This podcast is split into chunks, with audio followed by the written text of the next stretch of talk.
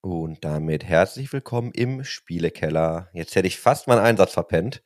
Ähm, ich bin Chris Hahner und ich habe auch hier den Elgelo, hallihallo. Ich hoffe, dir geht's gut. Jetzt Und bist du wieder Elgelo. Ja, das ist immer tagesformabhängig.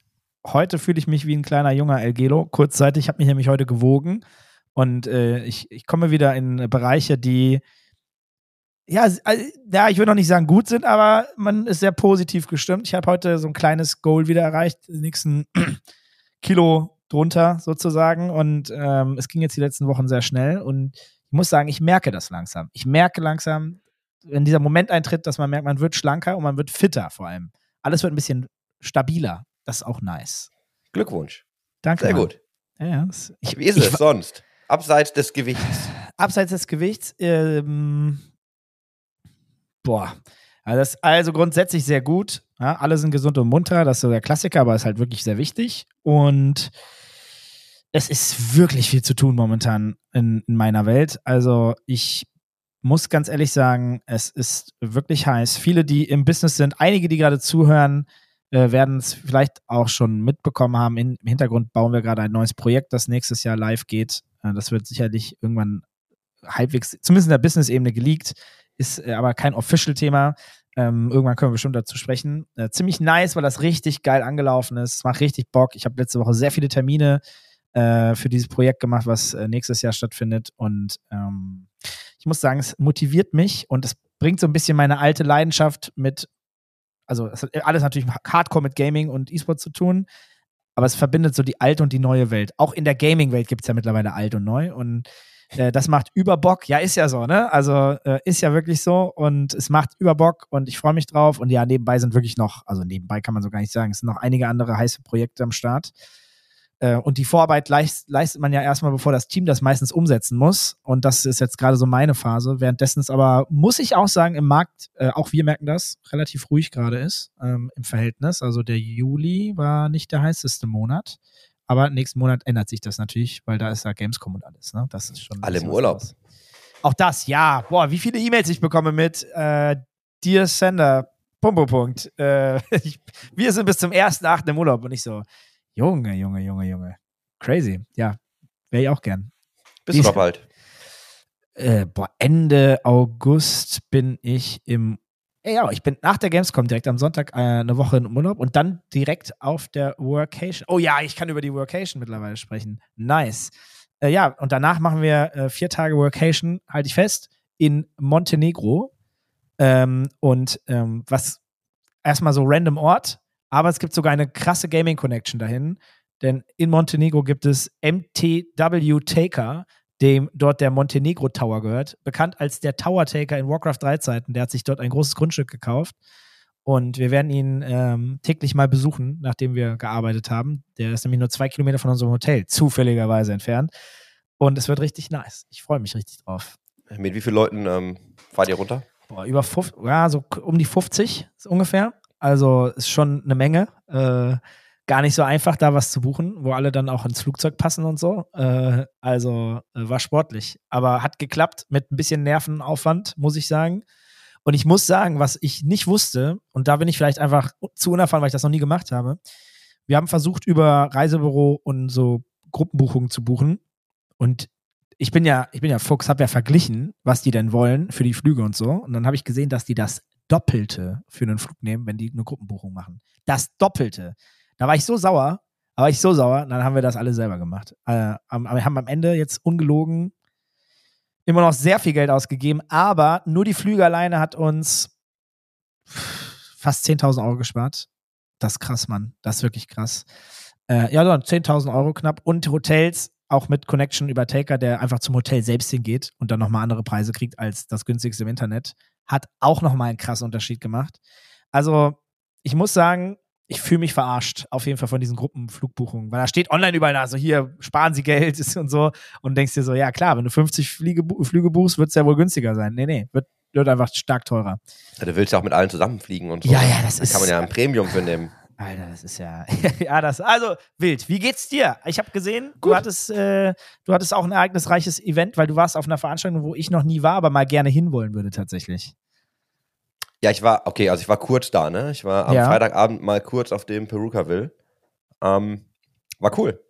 Ist äh, deutlich größer, als ich dachte. Ich habe immer nur die Zahlen gehört. Ich habe auch gar nicht gewusst, was mich erwartet. Ich weiß halt nur, dass wir da waren und ähm, diese erste Bühne gesehen habe und mir dachte, ja, ist nice, sieht ja alles ganz geil aus. Und wir dann festgestellt haben, das ist halt ähm, gar nicht die Hauptbühne, sondern das ist einfach nur eine Bühne. Und dann hinter so einem Stück Wald gefühlt, ne, so hinter drei Bäumen, ähm, geht's dann nochmal deutlich weiter. Das war schon äh, beeindruckend. Also da haben die sich echt was Gutes hingestellt. Ja, das, also, ich frage mich ja mal, du musst ja vorstellen, ich weiß nicht, wie viele Leute jetzt wirklich da waren. 200.000 oder so. Die müssen ja irgendwo auch alle unterkommen. Das ist ja, äh, Wacken war ich schon mal.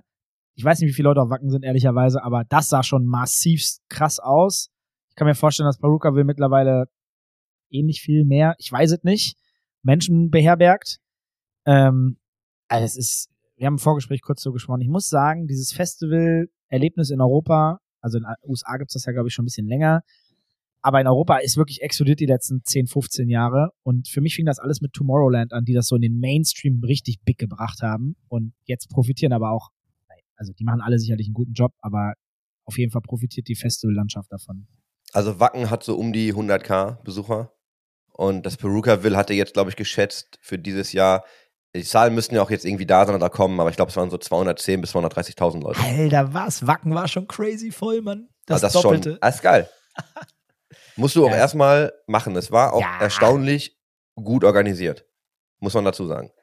Ähm, die, also du hast ganz viele Shuttlebusse natürlich, von Parkplätzen, von Taxilines, von irgendwie Kiss- und Fly-Lines auch etc. Und du hast beim Rausgehen, haben die auch tatsächlich so, also diese ganze Abreise ganz gut organisiert. Ne? Ja. Du standest an so einem Arsch der Welt, hast auf deinen Shuttle gewartet, aber das ging erstaunlich schnell, weil einfach viele Busse unterwegs waren. Äh, war schon wirklich gut. Natürlich war das Verkehrsnetz nicht für die Abreise ausgelegt, aber wo, ja, aber wo ist das so, ne? Das Ja, hast ja, du ja, ja. selbst.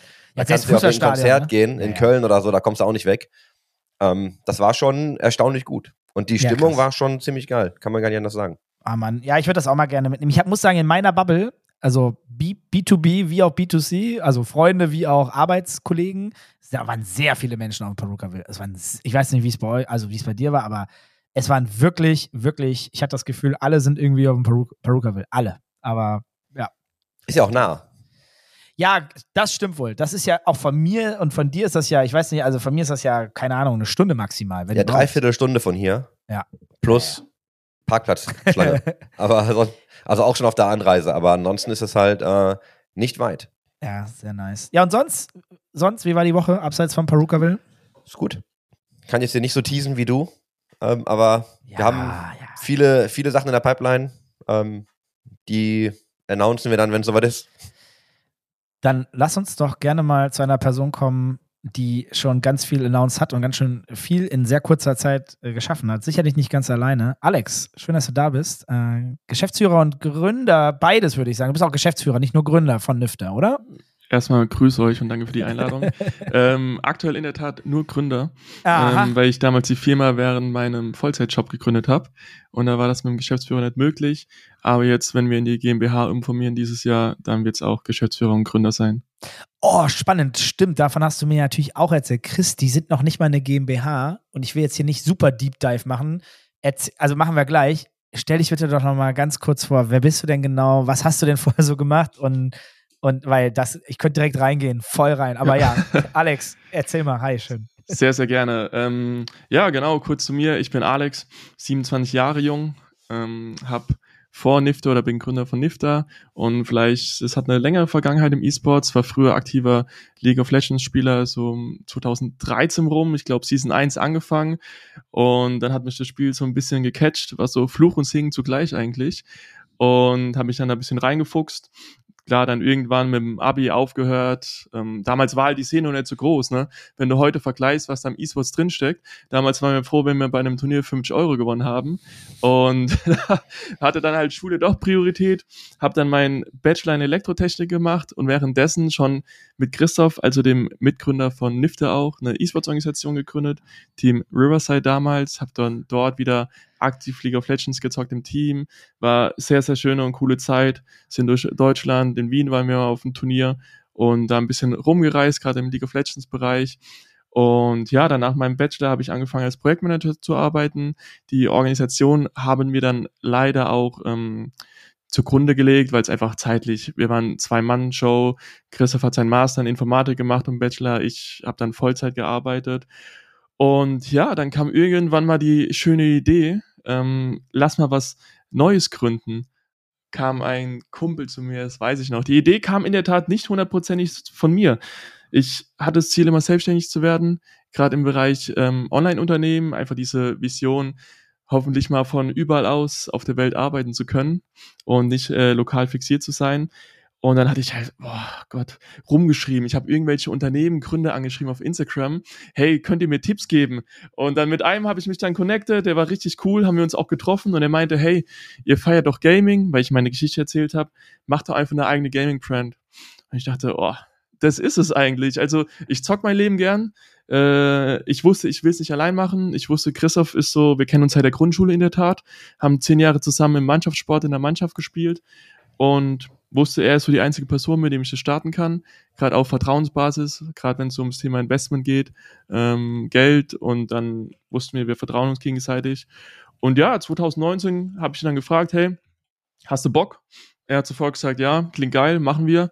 Und dann 2020 ging es dann los mit dem ganzen Notarthema, nachdem wir den Rest alles mit Name, Branding überlegt. Da haben wir drei, drei Monate ähm, gebrainstormt. Ich habe hier noch auf meinem Whiteboard vor mir die alten Brainstorm-Daten von 2019, wo unser erster Name ANC war für Alex und Christoph.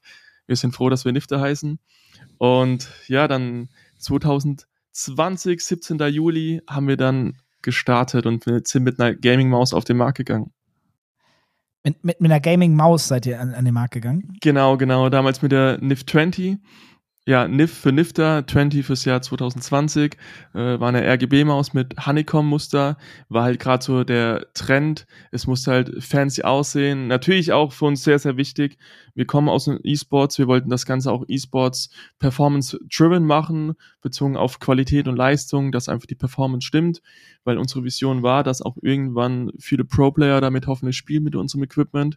Aber es musste natürlich gerade für die Community RGB kennt man ja in der Gaming-Szene, bringt mehr FPS. Und das war damals auch so unser Gedanke, dass es halt dann sehr, sehr geil ist, gerade fürs Marketing ein bisschen mehr hermacht als eine Maus ohne RGB. Und dann sind wir damit gestartet, in der Tat mit der Maus zuerst. Da habe ich direkt eine Frage an dich. Ja. Um, wenn ihr mit der Idee losgeht und sagt, okay, wir machen jetzt eine Maus, ne? läuft das so wie mit Stühlen? Gibt es diese eine Fabrik in China, die eigentlich alle Stühle macht? Oder habt ihr auch wirklich noch einen Designprozess gemacht, selber irgendwelche Modelle gebaut und dann wirklich Molds kreiert? Oder habt ihr wirklich einfach, also in Anführungsstrichen einfach, einen ja. Manufacturer gefunden, der einfach genau das macht, was ihr gerade gebraucht habt und seid dann da aufgesprungen? Also es war schon ein Pain. Wir hatten ja, wir hatten ja keine Vorkenntnisse. Wir wussten, was ist gut, was ist schlecht. Gerade so, wenn wir viele Reviews geguckt haben, was ist so der aktuelle Stand der Technik, ähm, war ja natürlich schon wichtig, dass wir da diese Vorkenntnisse haben.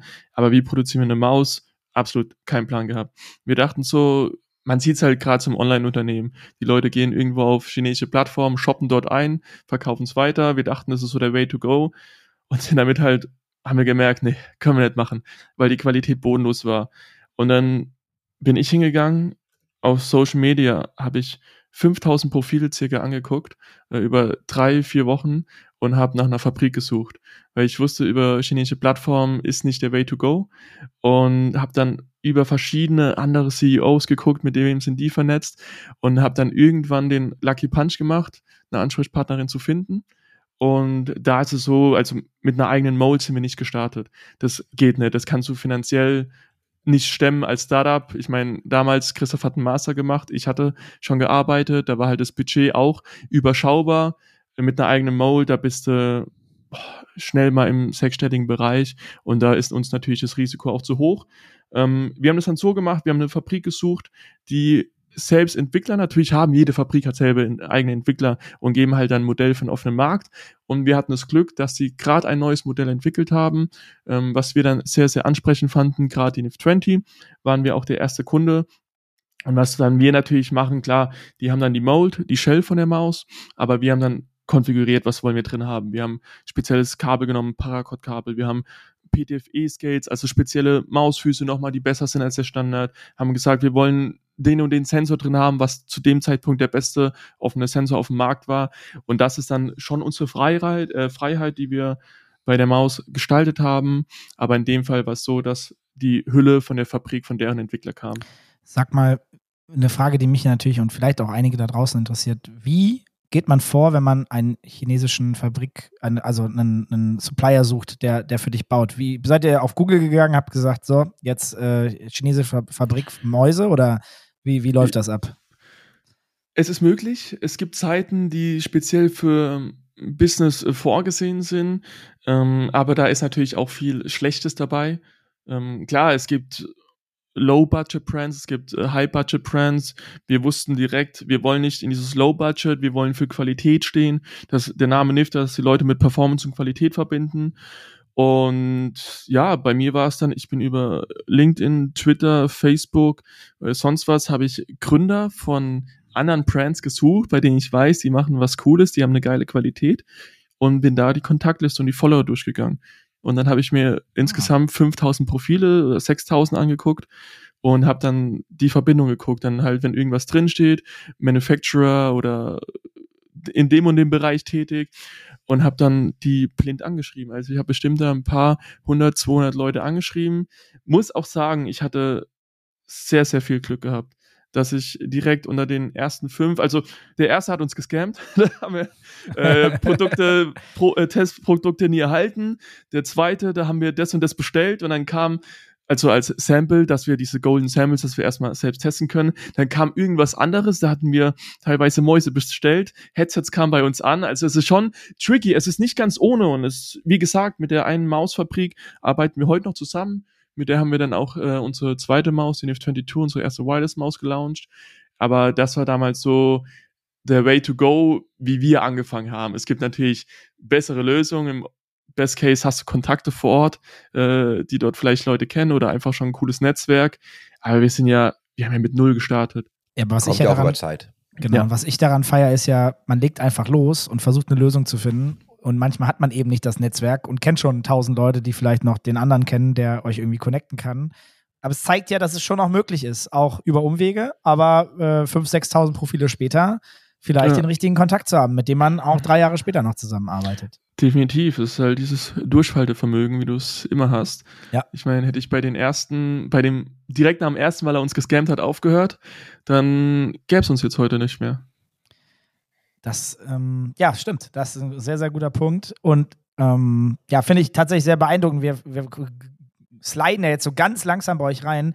Denn was ich glaube, euch ähm, von, oder was euch halt auch besonders macht, ihr habt es wirklich geschafft, ein Gaming-Produkt in einem Markt, der schon wirklich hart umkämpft ist, also wirklich hart umkämpft ist, da ist ja, da gibt es so viele Brands, ja. ein Produkt zu bauen, äh, über und über Social Media organisch so extrem ähm, Wachstum zu bekommen, das ohne das große Geld. Und äh, man hört es immer mal wieder. Ne? Es gibt immer wieder diese Success Stories, aber ich finde das mit dem Produkt hinzubekommen sehr, sehr schwierig. Ähm, aber erzähl doch mal selber, denn ihr seid, für mich seid ihr die TikTok-Könige äh, im Peripheral Game in, im Raum Dach. Äh, warum seid ihr das? Ja, ähm, gerne. Also ich denke mal, was da interessant ist, ist auch eigentlich der Weg zu TikTok, weil gerade TikTok ähm, ich meine, das Jugendwort war damals was von heute noch sagt cringe, ähm, weil es halt eigentlich eine Tanzplattform war. Aber das Ganze fing so an, wir hatten das damals, April hatten wir das getestet mit einem anderen Namen, einfach so im Gaming-Bereich haben wir Setups gezeigt. Hat aber nicht funktioniert. Wir wollten da halt so vorab schon mal, bevor wir gelauncht haben, ein bisschen Follower aufbauen. Und dann haben wir das sein lassen, weil Christoph und ich, wir waren beide ähm, nicht wirklich Social Media affin und äh, Kamerafans. Und auch bei unseren privaten Instagram-Profilen hast du, glaube ich, in sieben Jahren nicht einmal eine Story von einem Selfie gesehen. Und dann war es aber so, Nifter gestartet und ja, wir hatten natürlich ein schönes Ego gehabt, dachten, ja, die erste Charge, in zwei Monaten ist das alles wegverkauft, dann können wir nochmal bestellen, äh, alles nochmal ein bisschen verbessern. Ja, äh, Pusteblume. den ersten Sale hatten wir nach drei Wochen. Ich glaube, in den ersten Monaten, in den ersten zwei, drei Monaten hatten wir zehn Verkäufe und das, das war ein Pain. Also du hast da ordentlich investiert, hast hohe Erwartungen, weil klar, das Ziel ist natürlich auch, wenn er, als er mit dem Studium fertig war, dass wir es Vollzeit machen, dass ich äh, meinen Job natürlich an den Nagel hängen kann, weil ich gerne im Gaming Vollzeit arbeiten möchte. Und dann war das erstmal so ein Schlag ins Gesicht, weil wir hatten keine Ahnung, wir wussten nicht, was wir machen sollen. Gerade so Facebook hatten wir dann gestartet, hatten damals 1000 Euro Werbebudget, 1000 Euro Umsatz gemacht, Minusgeschäft. Und gerade, was wir dann auch gemerkt haben, die Facebook-Community, es gibt nichts, was mehr toxisch ist im Bereich Gaming-Markt, weil grundlos, es wird alles schlecht geredet. Dann gerade die Leute, klar, ich verstehe es auch, weiß, sie sind skeptisch. Gerade äh, muss man sagen, während der Pandemie kamen viele Brands, viele neue Unternehmen, die einfach versucht haben, ähm, irgendwas ähm, zu verkaufen, Hauptsache Geld zu machen. Und beschäftigen sich aber auch nicht mit dem Produkt. Das ist einfach so der erste Eindruck, nee, mag ich nicht, will ich nicht. Und ja, und dann hatten wir aber das Problem, wir hatten bei uns einiges im Keller. Wir haben es damals so Cinderella-Story aus der Garage bei mir rausgebaut, aus dem Keller, ähm, haben uns da getroffen und äh, fleißig am Laptop gearbeitet. Und wir haben es aber nicht verkauft. Und dann kamen wir irgendwann mal auf die Idee, hey, lass uns mal eine Challenge machen, so wie es jetzt funktioniert. Funktioniert es nicht? Lass mal TikTok machen wir haben beide, wir hatten eine geile Story vorher gehabt mit dem E-Sports, allem drum und dran. Das ist halt fürs Gaming ein cooler Trust-Faktor, dass die Leute wissen hier, wir haben viel mit Pro-Playern schon zu tun gehabt. Ich war selbst Amateur-Pro-Player gewesen. Und dann haben wir eine TikTok über unsere Story gemacht. Ich weiß noch, Christoph hatte das erste Video gepostet, beide auf einem separaten Account. Ich war unterwegs gewesen und wir haben uns immer geschrieben, wenn wir einen Sale hatten, immer so Sale geschrieben, halt alle drei Wochen äh, vor super gefreut. Und dann war ich unterwegs und Christoph schreibt mir auf einmal, ich gucke aufs Handy, zehn Nachrichten. Alter Alex, TikTok ging viral, äh, gebt ihr das äh, schon 10.000 Aufrufe. Ich habe schon äh, 500 Follower. Und dann kam auf einmal fünf Nachrichten in Folge, Sale, Sale, Sale. Und ich dachte so, ja, der, der veräppelt mich nur. Und ich gucke aufs Handy und dann sehe ich da Christoph 5000 Follower auf seinem Profil, 150.000 Aufrufe, sieben Verkäufe innerhalb von äh, zwei, drei Stunden. Und ich dachte so, ich konnte es nicht glauben, weil es war dann halt, wir haben an dem Abend fast so viel verkauft wie in den ersten drei Monaten zusammen. Und das Video hatte dann 230.000 Aufrufe, 10.000 Follower und die Kommentare waren voll vom positiven Feedback. So, oh, richtig geil, richtig coole Story.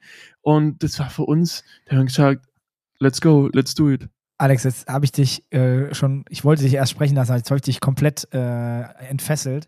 Ganz kurz nochmal, super, mega, danke dir, äh, äh, sehr, sehr geil. Und da kommt ja sicherlich noch mehr. Aber nochmal ganz kurz zurück. Du hast gesagt, ihr habt da ähm, viel investiert zu eurem damaligen Zeitpunkt. Der eine gerade frisch aus dem Studium, der andere, glaube ich, dann du, dann im Projektmanagement, glaube ich, angefangen. Ja.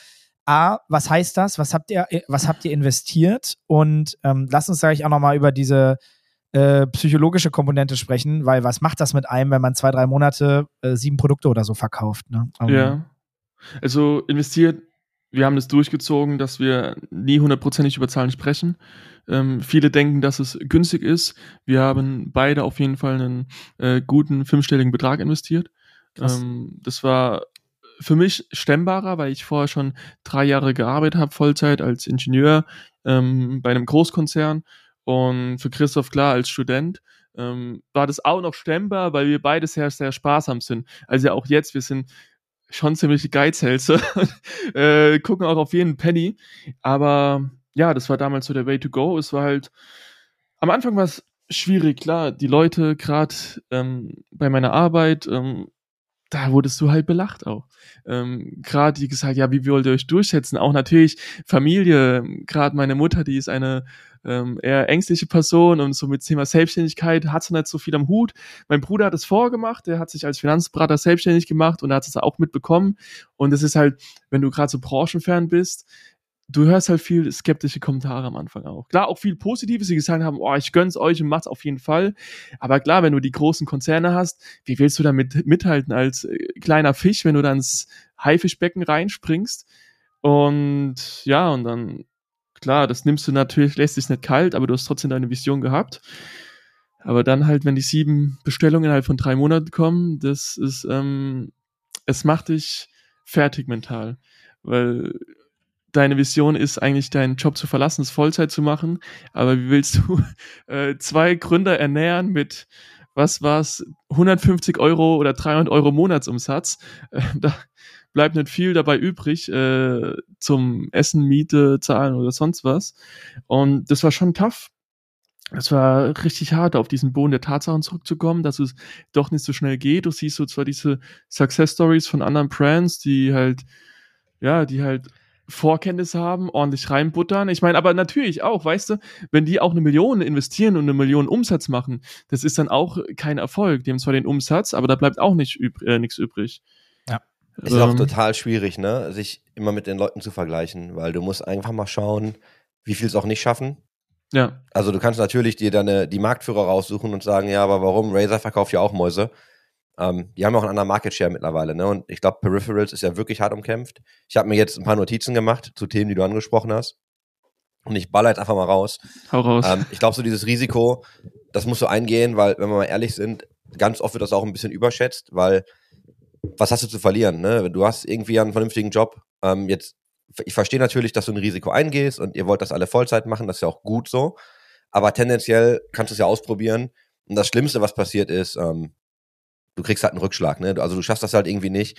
Aber solange du ja noch irgendwie auf dem auf dem Boden wieder landest, ne? oder solange du zur Not, weiß ich nicht, im Keller deiner Mutter schlafen kannst oder irgendwie, weißt du, also ich glaube, das Risiko ist immer ein anderes, ne? als wenn du ich hatte das mal, und die Story kann ich dazu erzählen, ich hatte, bevor ich damals in den E-Sports bin, habe ich auch gedacht, boah, was, wenn das nicht klappt? Ich habe ja eigentlich ein ganz gutes Standing in einem ganz anderen Bereich.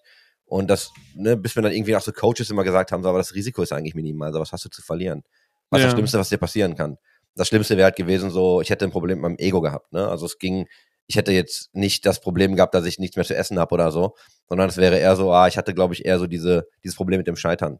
Mhm. Was aber natürlich die andere Seite ist, und das hast du ja auch so mal ganz schön irgendwie jetzt beleuchtet, ganz oft hast du ja, ah, ich habe eine Idee für ein Produkt, das ist total geil, das wird funktionieren, und man überschätzt auch gleichzeitig halt den Markt, ne? Ja. Weil es sitzt da halt, in der Regel sitzen dann Leute nicht und warten auf noch eine Maus, ne? Also das ist halt so, du hast halt immer so, ja, wir haben ein geiles Produkt und du bist natürlich als Gründer überzeugt, musst du ja auch sein. Aber es ist halt in der Regel nicht so, dass wenn du die Community nicht hast, dass die Leute dein Produkt sofort abkaufen. Weil einfach niemand weiß, dass du da bist. Ne? Deswegen reden wir hier ganz oft jetzt über die Creator Economy und nicht mehr Go-to-Market, sondern Go-to-Community. Dass du dir zuerst deine Community baust und dann in die Community verkaufst und von da aus irgendwie erweiterst. Deswegen funktionieren diese Cases auch in der Regel sehr gut. Und ich glaube, so das Letzte, ähm, du hast gesagt, du bist sparsam. Ich glaube, als Gründer, das ist so immer der, das Ding, das kommt auch immer wieder, wenn ich irgendwie in Gesprächen sitze, ist, du hast als Gründer halt irgendwie einen Dollar, musst dir fünfmal überlegen, wo du den hinsteckst. Und du hast halt eine Minute Zeit, ne? Du musst dir auch fünfmal überlegen, wo du die investierst. Und das ist halt wiederkehrend, ne? Aber ich glaube, das ist schon ganz gut, sparsam zu sein. Definitiv. Also ich denke, man sollte auf jeden Fall sparsam sein im privaten Leben, gerade als Gründer am Anfang. Ähm, bei Nifter gebe ich gern Geld aus für neue Produkte, ähm, weil es natürlich ein geiles Gefühl ist, wenn man sieht, wie man wächst. Aber es ist natürlich dann auch nochmal ein Bremser, wenn dann das Geld weg ist, weil klar, was viele vergessen, ähm, ich habe so das Gefühl teilweise, dass Leute sich dieses ganze Thema Business zu einfach vorstellen, aber auch wir müssen Steuern zahlen. Wir haben enorm hohe Kosten, Fixkosten. Ähm, jetzt mittlerweile, klar, haben wir auch ein paar Mitarbeiter, Mini-Jobler, die, die wollen ihr Geld haben. Dann äh, ein Büro haben wir jetzt mittlerweile und dann natürlich, wir müssen Forecast, wir müssen neue Ware finanzieren können. Und das ist natürlich dann nicht ganz einfach. Dann hast du auch noch Marketingkosten. Ähm, klar, weil, wie du gesagt hast, du musst irgendwie die Leute an Mann bringen. Ähm, das Thema ist auch gerade bei Mäusen sehr, sehr schwierig, weil ich meine, wann kaufst du dir eine neue Maus? Entweder musst du sie so, so krass finden, Maus-Enthusiast sein, oder du wartest, bis deine alte kaputt ist oder alt genug ist. Und das hat natürlich diese ganze Zielgruppe, was wir vorher nicht so bedacht hatten. Wir dachten, ja, wir finden die Maus cool, äh, finden wir optisch geil, hat eine geile Technik. Ich habe damit super gern gespielt, auch selbst privat. Also natürlich, wir benutzen die Produkte bei uns ähm, alle. Wir testen die vorher alle. Ich glaube, ich habe es auch Langzeit getestet. Ich habe das allererste Modell bekommen und habe es anderthalb Jahre gespielt, bis wir unsere Wireless-Maus hatten. Und selbst da teste ich noch die erste Version. Also nur weil ich jetzt viele Produkte habe, äh, die im Keller wechsle ich nicht permanent. Bei mir ist auch dieses Thema einfach wichtig. Ähm, wir stehen gerade mit TikTok, äh, wenn wir, denke ich, noch dazu kommen, mit unserem Gesicht für die Name, äh, für die Brand. Und da will ich natürlich keinen Humbug oder Schwachsinn erzählen, weil wir wollen uns natürlich auch etablieren in dem ganzen Bereich und wollen, dass die Leute sagen, hey, Lifter kenne ich irgendwoher, die haben geiles Zeug. Das dauert halt, ne? Das geht halt nur über Ja. Zeit. Und ich gucke mir meine Maus gerade an, ich spiele noch eine Razer-Maus. Die spiele ich aber auch eigentlich, weil ich sie habe. Ne? Und Ja. das, wie du gesagt hast, ich glaube auch, wenn man sich überlegt, ihr habt dann über Sensoren gesprochen und über die verschiedenen Kabel und ne, was ihr noch so eingebaut habt. Ja. Das ist cool. Das ist wahrscheinlich schwierig zu kommunizieren. Und dann fragt man sich immer so, ey, warum interessiert mich das? Und ist das jetzt ein Value-Add, der dafür sorgt, dass ich mir eine neue Maus kaufe? Oder, ne, wie schaffst du es dann in meinem Consideration Set zu sein, wenn ich eine neue brauche? Und ich glaube, Ja. die, die ersten Namen, du hast ja immer so Steel Series im Kopf, du hast halt Razer im Kopf, weil die auch irgendwie diese Marketingbudgets schieben ohne Ende. Mhm, So, definitiv. das ist halt auch nochmal schwierig, glaube ich, ne? Und dann hast du ja gesehen, Fnatic mit, ähm, mit ihren eigenen Mäusen, also die sich ja dann Funk irgendwie dazu gekauft haben und jetzt eigenes Ja. Equipment machen und so. Also das ist halt, jeder wollte da mal irgendwie rein, weil es da was zu holen gibt und weil die Margen halt nett sind. Aber du musst Mhm. halt nichtsdestotrotz, brauchst du ein gewisses Volumen und du Ja. musst halt einfach auch die Audience haben, ne? Darf ich einfach mal doof fragen, was schiebt ihr denn momentan so an Volumen? Also was, äh, wir müssen jetzt gar nicht über Umsätze oder so sprechen, großartig, aber was verkauft ihr so zur Zeit? Also klar, jetzt haben wir so ein bisschen gut Sommerloch noch nicht mal, äh, weil ich würde noch sagen, wir sind im Wachstum. Ähm, jetzt übers Wochenende, ich war jetzt heute Morgen noch im Office, haben wir jetzt äh, 300 Bestellungen, die wir jetzt heute verpacken, unser Team. Das ist ordentlich. Also es ist, aber hier muss man auch sagen, weil wir jetzt auch viel über Mäuse gesprochen haben, 80 bis 85 Prozent oder 90 Prozent sind bei uns Mauspads. Ähm, das Mauspads ist unser Business, äh, was wir auch nicht so eigentlich am Anfang einkalkuliert hatten. Und jetzt gerade, wir haben ein neues Keyboard gelauncht, was sehr, sehr gut ankommt. Also wirklich, da haben wir auch uns sehr viel Mühe gegeben mit der Fabrik, haben das, es ist quasi schon ein moddetes Keyboard, ähm, also gerade Preloop Switches, das heißt, sie sind eingefettet, dass der Sound besser ist, es ist ein Schaumstoff unten drin, Silikonschicht, deutsches Layout und da haben wir sehr, sehr viel Wert drauf gelegt, dass es halt wirklich geil ist, weil die Leute sprechen auch drüber. Wenn die Leute was feiern, gerade im Gaming, wenn die Reviewer was feiern, dann spricht man drüber und es ist dann auch Mundpropaganda, kostenloses Marketing.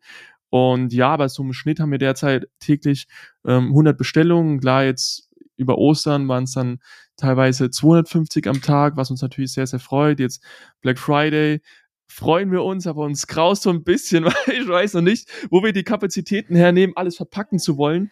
Ähm, da wäre natürlich schon bärenstark, auch mal gerade am Tag von Black Friday die vierstelligen Bestellungen zu knacken. Aber ihr seid ja auch noch im Prinzip nichts anderes als immer, natürlich immer noch ein Startup, aber auch ein Familienunternehmen ein Stück weit, oder? Wenn ich das, wer, wer hilft denn so drumherum? Also ich habe Ja. das Gefühl, du, ihr packt ja auch noch alle selber an, oder? Also Genau, genau. Also in der Tat, wir sind eigentlich fast 100% Familie. Ähm, Christoph und ich, wir kennen uns seit der Grundschule.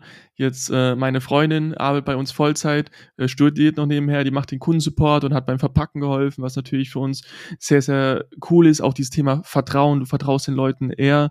Ähm, dann meine Mutter äh, arbeitet bei uns und hilft da aus. Also das ist auch was für mich so eine Herzenssache war, was mich sehr, sehr gefreut hat. Ähm, quasi so ähm, die Familie anstellen zu können, dass sie vielleicht sagen kann, sie arbeitet in der Arztpraxis und noch im Krankenhaus, aber dass sie, wenn sie da keine Lust mehr hat, dann bei uns unterkommt.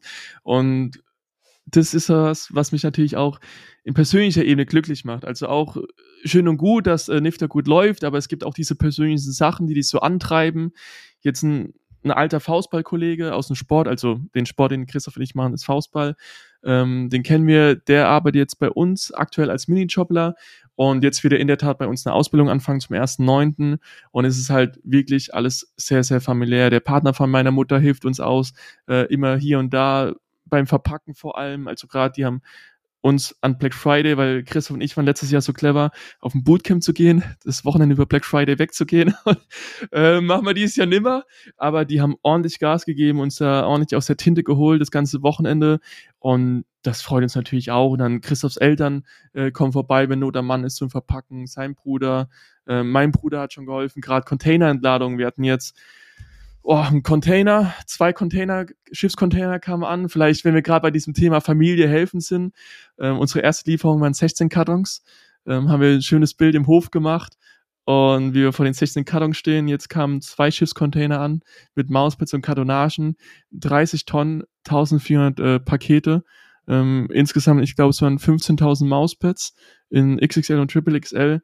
Und da ist auch der Punkt, wo wieder dieses Thema Spaß haben.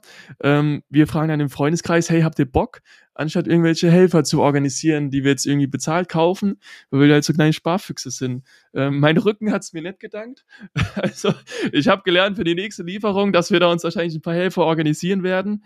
Aber ja, auch hier, da packt jeder mit an. Freunde, Familie, die feiern das so sehr. Natürlich auch gerade, die haben alles mitbekommen. Ich hatte jetzt Samstag haben wir uns bei uns zum Grillen getroffen mit meinen alten Arbeitskollegen, Kommilitonen, die ich von der Uni kann. Die kann das. Ich bin da halt morgens, wir haben immer Mittagsspaziergang gemacht beim Mittagessen, haben gesagt, hey, übrigens, ich mache mich jetzt selbstständig, das mit E-Sports-Organisation mache ich nicht mehr. Ich will jetzt eine Gaming-Friend machen. Haben wir uns gerade am Samstag unterhalten.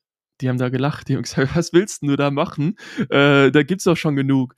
Und ich habe gesagt, nee, doch, ich mache das, ich habe da Bock drauf, das ist mein Hobby. Und die haben alles mitbekommen, die haben auch mitbekommen, wie schlecht war. Und dann bin ich, mein Büro ist zwei Minuten Fußweg von mir weg. Ähm, waren wir alle zu acht in meinem Büro. Und dann standen die da, meinen so, Alex, Respekt an euch. Ich weiß noch damals, da haben wir noch gelacht, aber jetzt, ich ziehe meinen Hut vor euch, was ihr da geschafft habt. Und es ist, klar, das geht bei mir runter wie Wasser. es es äh, tut richtig gut für die Seele. Gerade natürlich, wenn es auch Freunde sind. Ne? Das ist, bedeutet mir dann nochmal mehr, wenn ihr das respektieren und feiern, was wir machen und so supporten. Und das ist dann schon so ein, ein sehr, sehr cooles Gefühl. Ich glaube mal, ich, also ich sehe natürlich die eine andere Parallele, die ich damals auch hatte, weil ich ja auch sehr viele Familien- und Freundesmitglieder hatte, die geholfen haben oder auch teilweise hier bei uns arbeiten, nach wie vor. Ähm, ist natürlich ein, also wie du schon sagst, neben dem Business Case auch auf persönlicher Ebene ein, eine sehr, sehr schöne Geschichte. Ja. Ähm, und du hast das vorhin schon so ein bisschen ähm, angestoßen, dass ihr über TikTok dann die Challenges gemacht habt, irgendwie 230.000 mhm. Klicks hattet. Erzähl mal, wie ist das denn dann weitergelaufen? Ihr habt ein, eine Challenge gemacht. Ähm, ich lese jetzt einfach mal zwei, drei Zahlen vor. Und mittlerweile habt ihr 8,6 Millionen Likes, 518.000 Follower. Ich sehe teilweise die krass performsten Videos, glaube ich, habe ich in, im Millionenbereich gesehen. Ja. Und also das ist ja krass. Erzähl mal, wie, wie kam es dann dazu? Ähm, ja, das fing dann, wie gesagt, nach der Challenge. Wir hatten erstmal beide eigene Accounts. Mein Video ging dann auf, was ich gepostet habe, gut viral. Ähm, aber nicht so krass wie Christoph. Ich glaube, meins hatte 50.000, mein erstes Video. Aber trotzdem, du hast gemerkt, die Leute kommen, die feiern's. Und dann haben wir erstmal die privaten Accounts separat gepusht. Ähm, weil wir gemerkt haben, die funktionieren, wollten das natürlich beibehalten. Und wir haben das, wie gesagt, uns war Social Media sehr unangenehm. Wir konnten es nicht in die Kamera sprechen, wir wollten es vermeiden, haben dann viel, viel B-Roll gemacht, einfach von unserer E-Sport-Zeit. Das war halt das Coole, dass wir sehr cooles Video- und Bildmaterial hatten, haben davon viel gezeigt oder ich, Christophs zweites Video war dann, damals war TikTok, muss man auch fairerweise sagen, noch anders. Wenn du was Neues hattest, du konntest posten, was du Es musste gut sein, es durfte nicht schlecht sein, aber wenn es neu auf TikTok war, dann fanden sie Leute interessant. Und hat Christoph ein Video gemacht, wie er über die Website gescrollt hat und die Maus vorgestellt hat und wo man sie kaufen kann. Allein das hatte auch 20.000 Aufrufe. Wenn ich hier heute da so ein Video mache, das hat vielleicht 500.000 Aufrufe, weil es nicht mehr so spannend ist. Und ja, dann haben wir das auf dem privaten Account alles weiter gepusht, beide so weiter. Es lief immer besser, dann die ersten Kooperationen mit Creatern gehabt. Dann auch unsere privaten Accounts hatten mehr Follower als unser Hauptaccount. Dann haben wir irgendwann gesagt, oh, Christoph, äh, haben wir uns gesagt, das ist doch doof, wenn wir zwei Accounts machen. Lass doch einen Account fokussieren, wo wir die ganzen Ideen, die Manpower da drauf fokussieren, den anderen Account so ein bisschen beside was anderes. Ich habe dann viel über E-Sports gesprochen, äh, wie man E-Sporter wird, ähm, was wie schwierig das auch eigentlich ist und was so die Hürden sind. Und Christoph hat dann eher auch so ein bisschen über Marketing, er macht bei uns auch äh, das Ganze, äh, jetzt mittlerweile Paid Ads, alles drum und dran, hat damals auch die Bilder erstellt, die Website programmiert, äh, mit Shopify erstellt und da halt viel rumgebastelt. Er hat da ein bisschen Eindrücke gegeben. Und dann haben wir aber zusammen auf unserem Nifter-Account, den Hauptaccount, alles gepostet. TikTok ist sehr, sehr cool, weil du kriegst auch coole Vorlagen von Kommentaren. Weil wenn du die Kommentare liest, dann weißt du, was finden die Leute interessant, was will deine Zielgruppe wissen. Du musst dir nicht immer alles zu 100% aus den Fingern saugen. Und das haben wir natürlich uns zugute genutzt. Aber auch, was bei uns, glaube ich, der ausschlaggebende Punkt ist, war die Story einfach. Hat sie ja vorhin schon mal angesprochen. Wir haben in der Garage im Keller angefangen. Ähm, bei mir zu Hause, da bin ich, muss ich sagen, auch meiner Mutter sehr, sehr dankbar, was sie alles mitgemacht hat. Wir haben den Keller voll gemacht, wir haben die Garage voll gemacht, wir haben ähm, das Kinderzimmer von meinem Bruder voll gemacht. Wir hatten zum Glück über der Garage so einen Anbau, das war mal als Wohnung gedacht, war dann eine Abstellkammer, da haben wir dann unser Büro eingebaut, ein Gaming-Setup-Zimmer, unsere Packstation. Und dann war es halt irgendwann so, dass wir zu groß wurden. Also beide Autos mussten aus der Garage raus. Dann haben wir von dem Nachbar die Garage noch ein äh, bisschen belagert und dann noch unser Wohnzimmer. Also wirklich wir hatten die Bedingungen letztes Jahr an Weihnachten, es muss ein Weihnachtsbaum stehen und an Weihnachten dürfen keine Pakete, wenn die Familie kommt, müssen alle Pakete weg. Aber ansonsten, es gab, es gab keine Couch mehr, es gab nichts mehr. Wir hatten wirklich die ganze Wohnung bei mir bombardiert, belagert. Und deswegen da natürlich auch Shoutout an meine Mutter, die das alles mitgemacht hat. Aber das haben die Leute gefeiert. Die haben das gefeiert, dass wir halt so nahbar waren. Wir haben nicht irgendwie gesagt, oh, wir sind jetzt Gründer, wir sind jetzt was Besseres. Wir waren mit jedem per Du, egal ob 12, 13, 14, 20, 40, 50. Wir haben immer gesagt, hey, duzt uns, wir sind Alex und Christoph. Oder gesagt, Christoph und Alex. Wir wollen ja nicht, dass der Esel sich zuerst nennt. Und dann haben wir halt einfach gezeigt, wie möglich einfach sowas ist. Ich denke mal auch, dass wir einfach viele Leute inspiriert haben. Weil, wie gesagt, null, wir hatten nichts, wir sind kaum aus keiner Business Family, wo schon viel gegründet wurde. Wir haben uns alles selbst angeeignet. Wir hatten auch wir sind keine Millionenerben oder sonst was. Also wir waren halt Sparfüchse und haben natürlich geguckt, wie wir es machen. Und ja, haben dann einfach so die Leute peu à peu mitgenommen. Was machen wir? Wie geht's weiter? Was kommt als nächstes? Was für Produkte wollt ihr? Und das war so dieses Ausschlaggebende. Ich finde einmal der Punkt, wo ich auch drauf komme, was uns einfach abhebt von anderen. Dieses Community-nah. Ich kenne keinen Gründer oder CEO von einer ähm, ich, gut, das Wort CEO, das klingt immer so aufgedröselt. Ich kenne keinen Gründer oder Geschäftsführer von einer Gaming-Brand, oder der sich auf TikTok, weißt du, das ist, klar, TikTok ist immer diese Tanzplattform, das ist viel seriöser, aber der sich vor die Kamera stellt und irgendwas redet, oder wir haben dann angefangen, Livestreams zu machen. Wir hatten in unseren Livestreams 250 Average Zuschauer, die uns im Keller beim Verpacken zugeguckt haben. Und das haben halt die Leute gefeiert, dass wir da diesen Hustle reingestellt haben, äh, gesteckt haben und dann natürlich auch die Ideen, wie die wir hatten. Und da kommen wir, denke ich, zu dem Punkt auch, was uns so noch viraler gehen lassen hat auf TikTok, waren unsere Mauspads. Wir hatten vorher kleine Mauspads gehabt, die gingen gut. Das war unser zweites Produkt, haben wir mit kleinen Mauspads gestartet, äh, liefen auch ganz gut. Damals hatten wir, ich glaube, 300 Stück pro Farbe gehabt, weil wir mussten. Also das war auch das Thema. Gaming ist sehr, sehr hart, weil du eine sehr, sehr hohe Mindestabnahmemenge hast. Ähm, bei Elektroprodukten ist das noch viel, viel höher als diese 300 Stück. Und selbst da, wir hatten, die hatte, die Mauspad-Fabrik hatte Gnade mit uns und hat uns dieses, diesen Deal gegeben. Ich habe gesagt, bitte gib uns den Deal. Wir haben nicht das Budget mehr zu kaufen. Bitte gib uns den Deal und ich verspreche dir, ähm, wir werden irgendwann viel, viel mehr bei euch bestellen. Und mittlerweile sind wir auch dort, glaube ich, der größte Kunde, ähm, vor allem bei unserer Ansprechpartnerin und haben eine sehr, sehr gute Beziehung.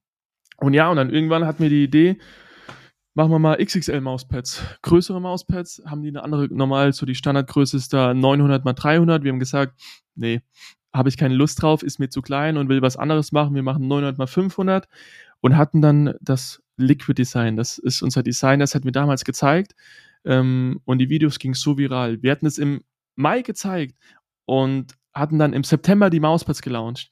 Wir waren auf der ersten Kollektion nach oh, vier Wochen, auf der ersten Farbe, was bis heute unser Verkaufsschlager ist, Black White, waren wir nach zwei Wochen ausverkauft. Und dann auf einmal natürlich businessmäßig, wir hatten von einem Monat auf dem anderen unser Umsatz verneunfacht, glaube ich, nur mit Mauspads. Und da haben wir halt gemerkt, die Leute feiern es. Aber es ist halt auch, wir haben was gemacht, was andere nicht gemacht haben. Es gab nicht in Europa irgendeine Firma, die spezielle Designs äh, rausgebracht haben. Und dann natürlich hier natürlich auch wieder die Verbindung mit geiler Qualität. Wir sind jetzt keine Budget-Mauspads oder Amazon-Pads, die du für 10, 15 Euro bekommst, die du ein bisschen benutzt, wo du kein geiles Feeling hast. Wir sind da schon eher so ein bisschen im Premium-Bereich. Also jetzt gerade unsere XXL-Mauspads sind bei 39,99, aber wir stehen auch dafür. Wir sagen, die Leute kriegen dafür auch geile Qualität. Und ich bin so der Typ, bevor ich zweimal billig kaufe, zahle ich ein bisschen mehr. Und ich glaube, selbst mit dem Preis sind wir noch fair unterwegs, weil wir haben permanent Rabattcodes aktiv. Du findest hier und da immer einen Code, wo du es günstiger bekommst. Oder auch jetzt mit unseren Bundles kriegst du da immer viel Rabatt. Das sehe ich bei anderen Brands jetzt nicht so, diese Codes. Und das war dann für uns so der Durchbruch auch, wo es dann auf TikTok immer viraler ging, weil die Leute die Mauspads gefeiert haben. Ich glaube, wenn du über Mauspads redest auf TikTok, dann fällt der Name Nifter. Fand ich auch sehr, sehr witzig, wenn dann ähm, es tat mir auch leid, wenn dann andere Leute neue Mauspads eigene rausbringen wollen. Ich freue mich immer, wenn jemand ein anderes Business startet, auch im Gaming, wenn Influencer eigene Mauspads rausbringen. Bin ich der Erste, der kommentiert oder den Influencer anschreibt, hey, saugeil, äh, willst du dich austauschen, wenn du Tipps brauchst, gib mir Bescheid. Weil ich sehe da, ich liebe Gaming und ich finde es einfach, es ist cool, wenn neue Marken auch dazukommen, weil es sind natürlich andere Styles, andere Designs, die vielleicht nicht unsere Zielgruppe sind. Dann ist es vollkommen okay, wenn er ein Konkurrent ist. Und da tat es mir in den Kommentaren leid, dass jeder reinschreibt, Nifter ist besser, Nifter ist besser, ohne ein Produkt zu testen. Ich meine, es war auch bei uns so, dass die Leute reingeschrieben haben, ah, Razer ist besser, Logitech ist besser ist für uns hart gewesen, natürlich, weil die Leute uns nicht mal eine Chance gegeben haben. Wir haben uns gewünscht, gib uns doch bitte eine Chance, äh, bevor du hier urteilst und irgendwie versuchst, andere Leute zu beeinflussen. Aber ja, das war dann so der Punkt, dass es immer halt weiter auf TikTok ging. Dann hatten wir ein sehr, sehr virales Video, was uns 100.000 Follower gebracht haben. Also es war auch so der Lucky Punch. Irgendwann haben wir dann natürlich auch diese ganze Plattform verstanden, wussten, worauf kommt es an, was müssen wir posten, was ist interessant. Das ist natürlich auch ein Key-Faktor. Du kannst nicht Instagram auf TikTok posten, den Content. Das geht nicht. Du wirst kläglich scheitern. Da scheitern auch die meisten, die mit TikTok anfangen, scheitern daran, dass sie nicht TikTok verstehen und ich würde sagen, aktuell, ich glaube, wir haben mittlerweile über 3000 Videos gepostet. Ähm, das ist eine Hausnummer. Und da will ich schon sagen, wir haben es verstanden. Ich meine, den Algorithmus, den versteht keiner. Du kannst ihn so ein bisschen beeinflussen. Es gibt da so ein paar Tipps und Tricks, aber er ändert sich auch wöchentlich teilweise, sodass du dich immer natürlich neu anpassen musst. Und ja, genau, das war so dann der Weg von TikTok zu jetzt 518.000 Followern. Ich habe eine Anekdote für die alten Leute hier. Ähm, also für uns eher Dennis und für ja, die alten Ich sagen, für, für, dich und mich. ich weiß nicht, ob du dich daran erinnerst, dass Drucker früher sich ja noch bewegt haben und echt laut waren und Krach gemacht haben. Ja. Und Fatality hat damals ja angefangen und hat äh, Druckermatten als Mauspads benutzt. Weil die halt größer waren als die kleinen Mauspads, die es damals gab. Und daraus hat er ein Business gemacht. Also sein eigenes Business mit der Fatality Brand, das ja auch schon dann jetzt äh, fast nicht mehr war, so lange ist das her ähm, das hat angefangen mit äh, überdimensionierten Mauspads, die eigentlich Druckermatten waren. Und er hat dann quasi eine Collab gestartet mit der Firma, die die Druckermatten verkauft hat, weil die auch einen Abtick in ihrem ähm, Verkauf gesehen haben. Ne, weil er hat irgendwie die Leute mal alle dahin geschickt hat und gesagt hat, hey, kauft mal bitte hier irgendwie äh, diese Druckermatten, das ist ganz geil. Wo ich allerdings, und jetzt greife ich nochmal auf, was du gerade gesagt hast, wo ich ein bisschen eine andere Meinung zu habe, ist, ich glaube, wenn du hohe Qualität verkaufst, beißt sich das bei mir halt immer mit Discounts. Weil wenn du sagst, immer irgendwie ein Discount aktiv, ich verstehe, das funktioniert. Ne, ich kann auch verstehen, dass das wahrscheinlich für viele Leute gut funktioniert. Ich denke mir aber jedes Mal, wenn ich einen Discount-Code sehe, vor allem wenn ich viele sehe, oder wenn du diese Newsletter bekommst und du hast ständig einen neuen, dann ja. weckt das in mir automatisch das Gefühl, das Produkt ist den eigentlichen Preis nicht wert. Und ich würde es nie zum vollen Preis kaufen. Ja. Ja, gebe ich dir recht. Ähm, ich denke mal, das ist auch quasi so das äh, warum es viele nicht machen, weil sie sagen, hier, das Produkt ist ein Preis wert, das ist exklusiv und Discount ist ähm, falsch. Ähm, wir haben bei uns, wir überhäufen das nicht. Wir haben zwei Discount-Codes. Einmal Newsletter, dass äh, wir halt natürlich für uns wichtig, E-Mail-Listen zu sammeln, um da die Leute äh, zu retargen und nochmal anzuschreiben. Und dann haben wir einen TikTok-Code, TikTok 10, das ist unser Rabattcode. Mehr haben wir nicht. Äh, für uns ist einmal der Punkt einfach wichtig, zu tracken dass wir sehen, von wo kommen wirklich die Leute oder wie hoch ist der Impact. Ähm, Gerade jetzt, wir haben jetzt Mitte letzten Jahres auch viel mit Werbung schalten angefangen, auch TikTok-Werbung. Und die Codes waren früher in der Bio. Das war halt natürlich, äh, für uns war das damals der Punkt auch, den Leuten es so ein bisschen schmackhafter zu machen, was Neues auszuprobieren, das natürlich ein bisschen günstiger bekommen. Dann hatten wir auch größtenteils am Anfang eine jüngere Zielgruppe eher, ähm, Klar, das waren dann Schüler, die noch kein Geld verdient hatten. Und dann wollten wir es natürlich da auch ein bisschen günstiger machen für die, dass sie halt diese Barriere einfach überwinden, ähm, die Produkte zu testen. Mittlerweile es ist überschaubar, wie viele Leute den Code benutzen. Ähm, deswegen für uns war das einfach so ein Schritt und natürlich auch einfach was Gutes zu tun. Ähm, Gerade auch, ich denke mal, dass vieles, vielleicht auch Thema Training, warum jetzt äh, Nifter oder nicht andere Marken oder warum jetzt Leute Razer oder Logitech kaufen. Viele, mittlerweile viele Brands haben geile Produkte, die auch wirklich sehr, sehr gut sind. Ähm, Und da ist es dann, glaube ich, auch so ein bisschen die Story. Also viele identifizieren sich mittlerweile mit Nifter, mit unserer Story, weil sie es einfach feiern. Auch wenn wir auf, wir waren jetzt schon auf zwei Messen, sind jetzt auch auf der Gamescom, wo ich mich sehr, sehr drauf freue. Und da kriegen wir jetzt halt schon Nachrichten, wo die Leute kommen, hey, ähm, oh, ich komme vorbei, ich besuche euch, darf ich ein Foto machen? Weil wir sind ja, wir, wir sind anders. Das ist das Schwierige, auch den Leuten immer zu sagen. Einmal, wir sind Influencer geworden, was für mich so, so komisch ist. Also auch in der Stadt, ich neulich im Netto, ich wurde von einem Jungen angesprochen. Wir sind für die wirklich Superheroes, was uns ich weiß, ich finde es so lustig und mich freut's wirklich. Also deswegen, wir versuchen auch sehr, sehr in diese Vorbildfunktion zu rutschen, dass wir auch ähm, versuchen, guten Content oder teilweise auch Value-Content zu bringen und natürlich auch die Art und Weise, wie wir uns präsentieren, klar, immer authentisch, aber im Freundeskreis redest du lockerer oder anders als jetzt vor der Kamera und wir wollen halt auch einfach als Beispiel vorangehen und dann haben wir auch viele Leute, äh, die beim Praktikum bei uns anfragen. Wir hatten schon mal einen Praktikant, ähm, vielleicht, ich bin ein Fan von Stories, ich das ist eine Story, die mich sehr, sehr berührt hat. Ähm, will ich kurz reinhauen, weil ich denke, das ist auch was so inspiriert, dass es beim Business halt nicht immer nur ums Geld geht, sondern auch um solche Sachen. Das war ein Praktikant, unser erster Praktikant. Ähm, drei Tagespraktikum, die sind extra aus München zu uns nach Ludwigshafen gekommen. Das sind 450 Kilometer, glaube ich, um den Dreh. Und ähm, war drei Tage bei uns. Kam er mit seiner Mutter, die haben zusammen ein Hotel gesucht. Der war, glaube ich, 13, 14 und hat dann bei uns drei Tage war dort, war bei unserer ersten Containerlieferung vor Ort. Und du hast schon gemerkt, dass er ähm, so soziale Schwierigkeiten hatten oder halt auch ein bisschen körperlich ähm, jetzt nicht auf dem Stand vom 13-Jährigen. Wir wussten da aber noch nichts. Ähm, wir fanden ihn sehr, sehr witzig, haben dann auch mit ihm TikToks gedreht, alles drum und dran. Und den seine TikToks, die ging so viral mit 250.000 Aufrufe, drei Stück mit über 200.000 Aufrufe. Und dann hatte die Mutter uns danach geschrieben, wie dankbar sie sind und dass, ähm, dass sie nicht wusste, wie sie mit der Situation umgehen will, aber dass ihr Sohn äh, leichten Autismus hatte und ein Frühchen war und und und und natürlich da halt in der Schule Probleme hat. Er hatte auch Probleme mit der Feinmotorik, Koordination, das hast du gemerkt beim Boxenfalten, dass das nicht so funktioniert hat. Und dann hatten wir aber klar, ich wusste dann auch nicht, ähm, ich war froh, dass ich nicht wusste, weil du hast ihn halt einfach so, wie ich jeden behandle, komplett normal. Also ich behandle, würde jeden so behandeln, wie ich meine Freunde behandle.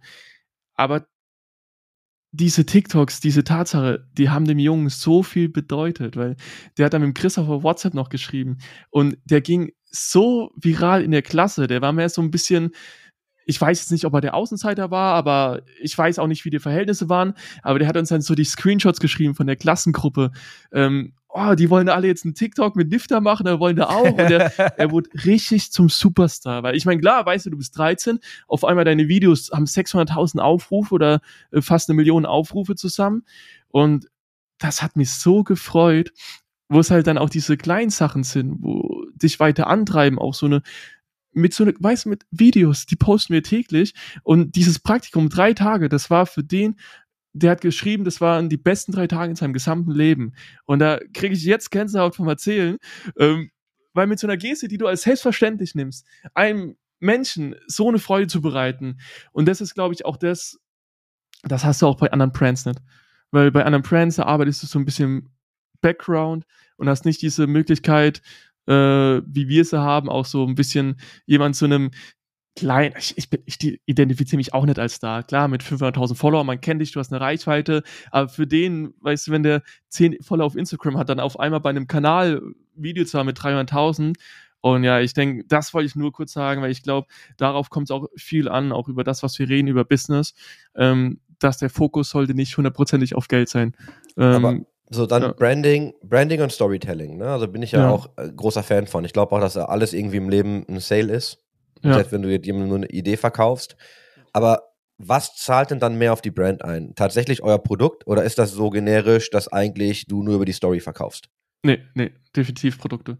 Also, wobei 50-50 muss ich sagen, klar, die Story ist das Marketing und die Produkte ist dann das Feedback, was du von den Kunden bekommst.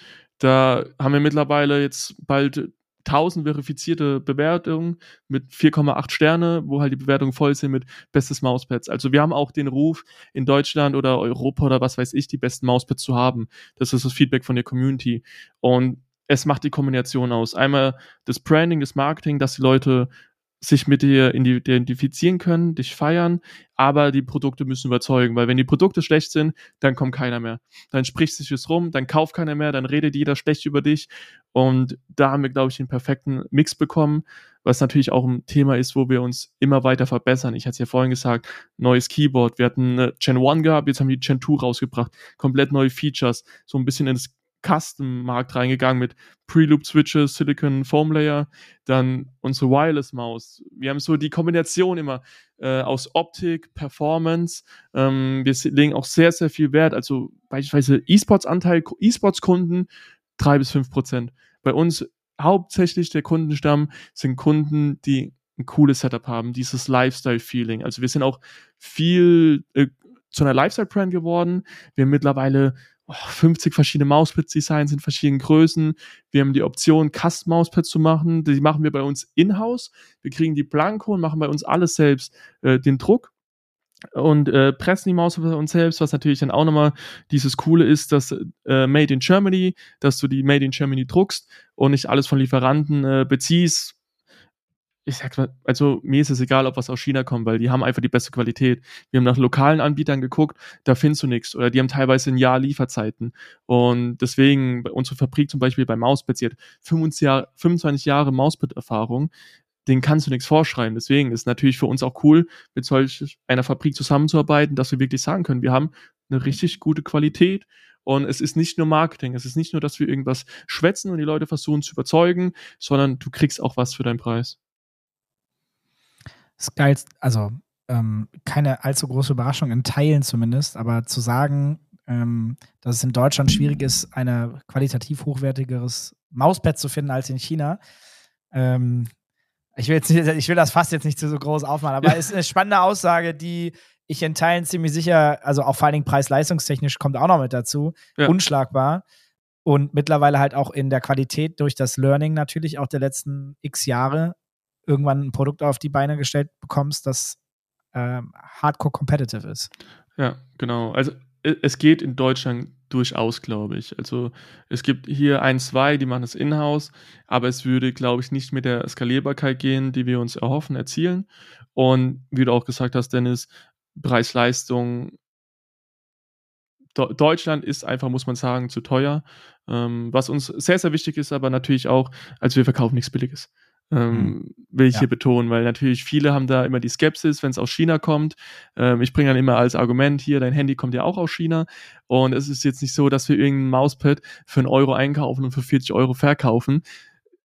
Das ist es nicht. Spann ähm, spannendes Thema, weil wir beide haben da auch schon mal zu gesprochen. Es, es äh, kursierten ja im Internet mal äh, die Gerüchte oder die Diskussion, dass ihr, ich glaube, es war eine Maus. Ich, vielleicht kriege ich es nicht ganz genau so hin, wie es war, aber den Rest kannst du bitte dann hoffentlich nochmal genau erklären, weil das, glaube ich, eh sinnvoller. Mhm. Äh, ich hatte nämlich irgendwo irgendwie Leute, mit denen ich gesprochen habe und ich habe halt tatsächlich dann über Nifter sehr positiv gesprochen. Ich sage, ey, voll geiles Brand, geile Entwicklung, coole Produkte, äh, machen alles gerade richtig. Und dann hat irgendjemand gesagt, ja, haben die, sind das nicht die, die dieses äh, die, die 5-Euro-Maus einkaufen ja. und dann für 80, 90, 100 Euro verkaufen. Das ist doch, äh, wurde doch hier irgendwie in einem Video gezeigt. Äh, das geht natürlich auch ganz schnell. Erzähl mal, also was, also das, ne, was genau war da? Kannst du das mal aus deinen Worten erzählen? Weil du hast mir das schon mal erzählt, aber ich, will's, ja. ich krieg's nicht mehr ganz also Das ist, ein, ist für uns ein sehr lästiges Thema gewesen, weil dieses Thema kam hoch kurz vor der Kaktus vom Messeauftritt, hat ein Influencer da was gepostet, aus dem Grund, um viral zu gehen. Also es ist halt hier einfach, die Leute wissen, wir sind viral auf TikTok, nutzen natürlich die Reichweite, ist auch ein großer Creator gewesen, ähm, von dem wir natürlich auch wissen, dass er kein großer Fan von uns ist. Und da war das Thema, dass er halt auf einer chinesischen Plattform eine Maus gefunden hat, unsere NIF 20, den Shell, die Optik also. Ähm, das ist ja das, was ich ganz am Anfang gesagt hatte, dass wir ähm, das Modell nicht 100% selbst entwickelt haben, sondern die Technik bestimmt. Und er hatte dann halt einen anderen Anbieter gefunden, der die Shell verkauft hat für 5 Euro und hat es halt einfach kommentarlos hingestellt und gesagt, hey, kommt euch die Maus bekannt vor. Und das hat so einen Shitstorm ausgelöst, weil die Leute nicht den Markt kennen, die wissen nicht, wie Business funktioniert, gerade die jüngere Community, mache ich auch absolut keinen Vorwurf. Ich hätte es in der Position auch so aufgenommen. Und da ist halt der Punkt, er hat halt eine Maus gezeigt, ohne was zu erklären. Er hat das Gerüst gezeigt, und die Fabriken verkaufen teilweise über chinesische Plattformen auch Samples, um einfach neue Kunden zu gewinnen. Und die hauen die dann halt einfach raus. Aber das sind dann meistens halt defekte Produkte. Die haben irgendeinen Produktionsfehler. Es geht darum, ersten Eindruck für einen Neukunden zu gewinnen. Das ist der erste Punkt, was die Leute nicht erklären. Die denken wirklich, dass man die Produkte eins zu eins dort kaufen kann. Der zweite Punkt ist, dass sie meistens mit der schlechtesten Konfiguration, ich meine, dass die Maus besteht aus Plastik, dass unsere Maus wiegt mit der Technik 74 Gramm, die NIF, doch 74 Gramm was bei den NIF 20, das Plastikgehäuse wiegt wahrscheinlich 20 Gramm, dass das keine 100, äh, keine 10, 20, 30 Euro die Plastikhülle kostet, ich glaube, das ist kein Geheimnis. Ähm, es wäre schade, wenn das jemand annehmen würde. Die Core-Komponenten sind dann doch die Technik. Also ich glaube, 80 Prozent von unserem Preis macht der Sensor aus ähm, oder 70 Prozent. Ich Pi mal Daumen, ich habe es jetzt nicht ausgerechnet. Und ja, und da war halt dann halt einfach dieses Thema, dass er die Maus gezeigt hat mit dem schlechtesten Kabel, also es war ein billiges Plastikkabel mit dem schlechtesten Sensor und sagt, hier, die habe ich hier auf 5 Euro gefunden. Für uns war die Situation etwas kränkend, weil man uns da halt versucht hat, halt in schlechte Licht darzustellen. Es ist ja nichts anderes. Das ist ja, das machen ja jede Firma. Es ist ja auch nichts Schlimmes. Ähm, wenn du die Shell beziehst von einem Entwicklerteam. Wir haben ja die Fabriken, da produzieren ja auch die großen Hersteller. Also das ist dann keine Fabrik, die im letzten Eck ist mit ähm, schlechten Arbeitsbedingungen, was uns auch sehr, sehr wichtig ist, achten wir auch drauf auf die Arbeitsbedingungen, ähm, sondern das sind die großen Fabriken, die halt einfach Modelle, gerade für uns, was halt sehr, sehr cool ist, um sowas zu starten. Mittlerweile für nächstes Jahr planen wir ein komplett eigenes Modell. Äh, wir sind da mit vielen Pro-Players in Kontakt, äh, die schon mal in so Projekten mitgewirkt hat. Also wir wollen dieses, diesen Schritt auch gehen, diese Exklusivität. Aber natürlich aktuell einfach sehr, sehr schwierig für uns, weil wie vorhin gesagt, die Kosten sind enorm hoch und es gibt so coole Produkte, die Fabriken entwickelt haben. Warum soll man es nicht machen, um Leuten ein geiles Gaming-Produkt zu liefern, was es nicht auf dem europäischen oder deutschen Markt gibt? Und ja, genau, dann war das einfach dieser Shitstorm um die Maus. Das hat dann auch natürlich ganz stark abgeflacht. Die Leute wollten alle ein Statement. Ich finde es immer, ich krieg da die Krise, wenn sie kommen, Nifter Statement. Weil keine Erfahrung haben, von nix eine Ahnung, was auch vollkommen okay ist. Mit 13, 14, 16 oder 20 hatte ich da auch noch keine Idee oder wie das Ganze funktioniert. Aber ich finde es immer sehr, sehr schade, wenn die Leute von uns erwarten, wir müssen uns rechtfertigen oder dann unsere Preise und alles sehen wollen. Ich, das sind halt firmeninterne Geheimnisse. Ich meine, klar, dass wir die Maus jetzt nicht, wenn wir so für 54 Euro verkaufen, dass sie keine 50 Euro kostet, das ist vollkommen normal. Das ist ja auch genau die großen Hersteller würde ich mich jetzt mal weit aus dem Fenster legen, ähm, die haben günstigere Preise als wir und verkaufen die Maus teurer, weil es dann halt Branding ist. Aber die haben halt auch günstigere Mäu äh, Preise, weil die größere Abnahmemenge haben. Es ist auch diese Skalierbarkeit. Wir haben wirklich die Mindestabnahmemenge, weil wir noch ein Startup sind, weil wir noch wachsen müssen. Und nicht dieses Budget haben wir jetzt ein, eine große Firma. Wir sind an einem Punkt, ja, da sind wir größer. Aber vor allem gerade in Mauspad, ins Mauspad-Game investieren wir viel, aber gerade so diese Mäuse ist halt nicht unser Hauptbusiness. Da wäre es für uns wirtschaftlich fatal, jetzt hinzugehen und sagen, komm, wir investieren jetzt alles in eine Maus. Weil ich weiß, dass ich die Mäuse nicht so schnell an einen Mann bekomme, ähm, weil es halt zu viel gibt. Also da gibt es wirklich zu viele auf dem Markt und du musst da wirklich rausstechen. Bei Mauspads weiß ich, ja, da sind wir ein Vorreiter. Da gibt's nicht wirklich viele auf dem Markt, die das bieten können, was wir bieten. Ich glaube auch, dass alle, die jetzt nachkommen, das so umsetzen wollen, die werden es schwer haben, weil wir mittlerweile so ein Standing haben mit über, ich glaube, 35.000 verkauften Mauspads oder lass es 40.000 Mauspads sein. Ähm, das ist noch gut, das ist noch eine kleine Zahl, aber quasi mit der Reichweite, da kommen ja immer mehr Kunden dazu, wenn mehr Leute kennen uns. Und ja, das war dieses ganze Thema, dass die Leute halt denken, wir kaufen einfach nur günstig ein, machen unser Logo drauf. Ist es aber nicht so. Da ist wirklich viel Hirnschmalz dahinter. Wir haben auch jemanden vor Ort, das war, weiß kaum einer, ähm, mit dem wir zusammenarbeiten, der besucht für uns die Fabriken. Das ist für uns so ein Key gewesen, so ein Faktor, so dass wir unser Qualitätslevel, man sieht es jetzt hier nicht, man sieht es in der Kamera, von hier unten auf hier oben boosten konnten, weil er besucht die Fabriken, er ist ein Lokaler, die chinesischen Fabriken reden mit dir anders als, äh, reden mit dem Lokalen anders als mit dir als Europäer. Einmal wissen die, dass du mehr Budget hast und wollen dir natürlich höhere Preise auch aufschwärzen und die wissen, wenn du die Produkte hast, so schnell stehst du nicht bei denen vor der Haustür, wenn es da Probleme gibt. Und bei ihm war es dann halt so, wir hatten bei unserer ersten Charge auch Probleme und haben den dann dahin geschickt. Dann saß er halt beim Boss vor Ort und hat das für uns geklärt. Und so machen wir es jetzt auch die ganze Zeit. Wir arbeiten jetzt seit auch bald drei Jahren mit ihm und das ist für uns ein Gamechanger gewesen. Er findet für uns neue Fabriken. Wenn eine Produktion fertig ist, geht er hin, macht mit mir Videocalls.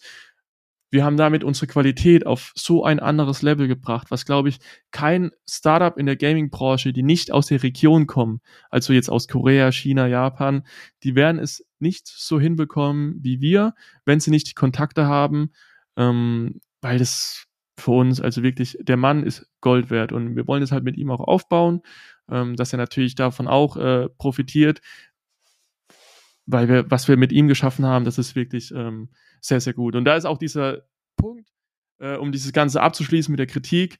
Ähm, nein, wir beziehen nicht von irgendwelchen chinesischen Seiten irgendwie billig und verkaufen es teuer weiter. Ähm, in der Tat, bei Mäusen haben wir eine eher schlechtere Marge ähm, weil die sehr, sehr teuer sind im Einkauf. Gerade wie gesagt, der Sensor. Es ist die Technik einfach. Das ist das Entscheidende. Und da sind wir jetzt auch sehr, sehr gespannt, was passiert, wenn wir unser komplett eigenes Modell wahrscheinlich nächstes Jahr auf den Markt bringen, äh, mit Pro-Playern zusammen entwickelt haben. Und da wir, freuen wir uns schon drauf. Geil. Lass uns, lass uns gerne mal über den Ausblick und die Zukunft sprechen. Ich habe ja. jetzt mal wenn ich jetzt mal, ich habe schon verstanden, ihr sprecht nicht so gerne über interne Zahlen. Das, also du hast aber trotzdem mal einen groben Überblick gegeben. Du hast gesagt, ne, also Mauspads kosten so ab 40 Euro, dann 100 Bestellungen im Alltag, dann aber auch mal mehr, wenn Feiertage sind. Das heißt, wenn ich das zusammenrechne, 365 Tage, 125 Produkte im Schnitt mal äh, 60 Euro, wenn ich Tastatur und Mäuse reinnehme, landet ihr irgendwo, würde ich jetzt mal tippen, bei zweieinhalb, drei Millionen Euro. 2023 äh, vielleicht, was schon mal erstmal Gratulationen, falls das in die Richtung geht, äh, eine sehr, sehr fette Zahl ist in sehr kurzer Zeit. Äh, komplett bootstrapped. Ich feiere es ja. überkrass und ihr könnt mega stolz darauf sein. Äh, und ich respektiere natürlich, wenn ihr offiziell Zahlen nicht rausgehen wollt, aber ich feiere es mega und ich finde es äh, wirklich äh, mega nice. Wo soll es in der Zukunft hingehen? Einerseits natürlich umsatztechnisch, aber ich glaube, es geht natürlich viel mehr, was wollt ihr grundsätzlich drumherum machen, ja. eigenes Produkt und so weiter, weil dann wächst der Umsatz sowieso mit. Aber habt ihr auch vielleicht klare Ziele für euch mittlerweile, wo ihr sagt, Double Up? Chris, darfst ich gerne hak, Ich hake da noch ein. Ähm, greift doch mal Frankreich auf und was ihr in Frankreich registriert habt. Wir? Habt ihr, oder nicht? Also North Data sagt mir, ihr hättet eine Registration in Frankreich. Ah, da hat sich einer informiert. Vor, vor kurzem. ähm, ja, über Amazon. Also ist ein kleines Projekt. Der französische Markt ist ein gut laufender Markt in Gaming. Da gibt es ja auch die französische Firma Klim, äh, die mit einer Budget, äh, mit Budgetprodukten über Amazon sehr, sehr erfolgreich wurden. Und wir testen gerade, weil wir auch auf Amazon aktiv sind, nicht nur auf unserem Shop, ähm, andere Märkte. Und da müssen wir uns natürlich in Frankreich registrieren wegen Steuernummer, weil wir dann natürlich aktuell, wir verpacken alles komplett selbst bei uns in-house, in unserem Office. Also jedes Produkt geht durch unsere Hände. Aber es ist natürlich mit Lieferzeiten, Versandkosten, wollen wir jetzt Produkte an Amazon verschicken und wollen halt in Frankreich starten, weswegen wir uns dort registriert haben, dass wir von dort aus Amazon FBA betreiben können, dass die Produkte mit coolen Lieferzeiten, äh, dass die Kunden mit guten Lieferzeiten und guten Versandkosten unsere Produkte bekommen. Und das ist jetzt so ein Pilotprojekt, was wahrscheinlich in ja, zwei, drei Monaten losgeht. Wir werden da ein bisschen am Packaging arbeiten. Ähm, bisher, wir werben sehr, sehr viel dafür, dass wir unsere Mauspads zum Beispiel nicht einrollen, dass die halt wellenfrei auf dem Tisch sind. Das ist halt jetzt leider dann so ein Abstrich. Wir haben es jetzt lange getestet. Wir werden dann die Mauspads in so einer hochwertigen Paper Tube haben, haben da auch ein Mauspad fünf Wochen, glaube ich, drin liegen lassen bei uns im Office oder acht Wochen, um zu gucken, wie sehr ist der Effekt.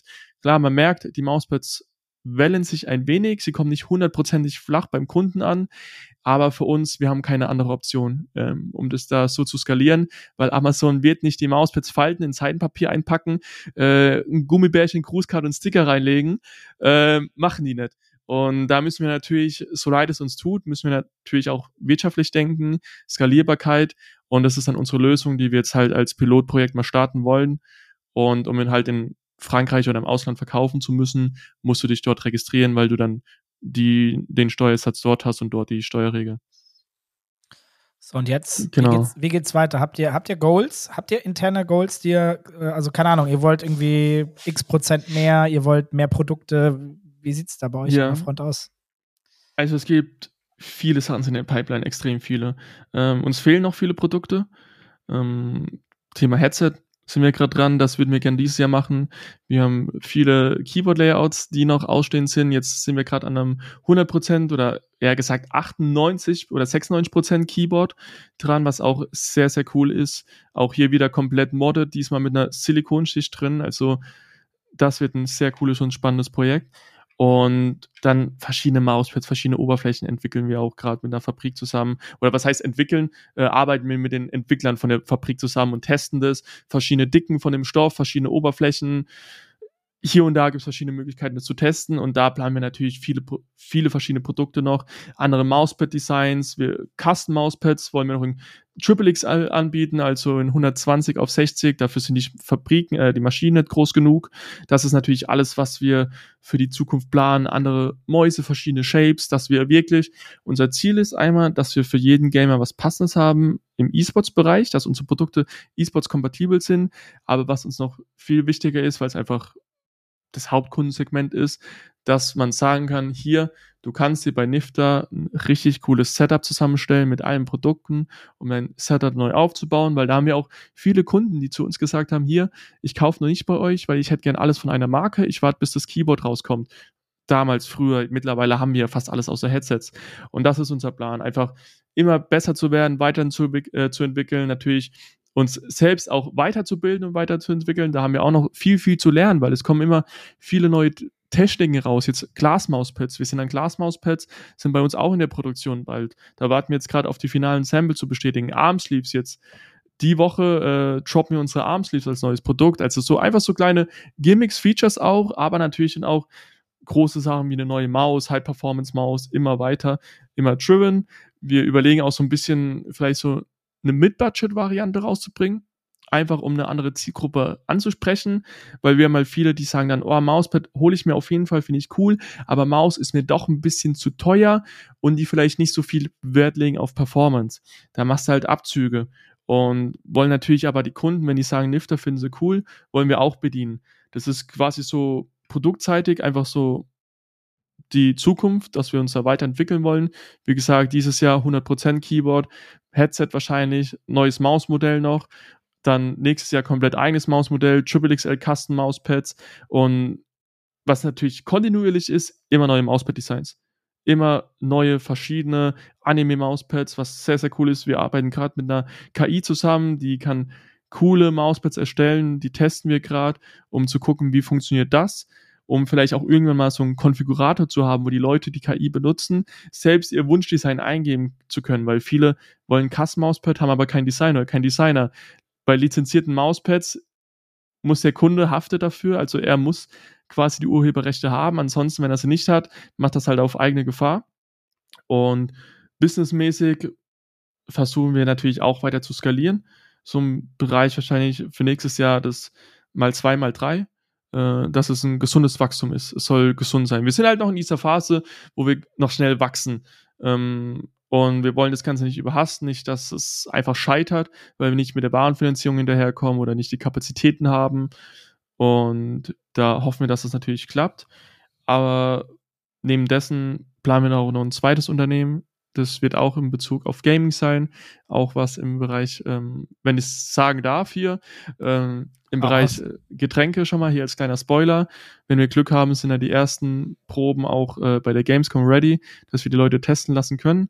Ähm, kein Booster. Ich bin nicht so hundertprozentig der Booster-Verfechter. Es ist ein anderes Konzept, neues Konzept. Es soll mehr so diesen healthy Lifestyle äh, verkörpern.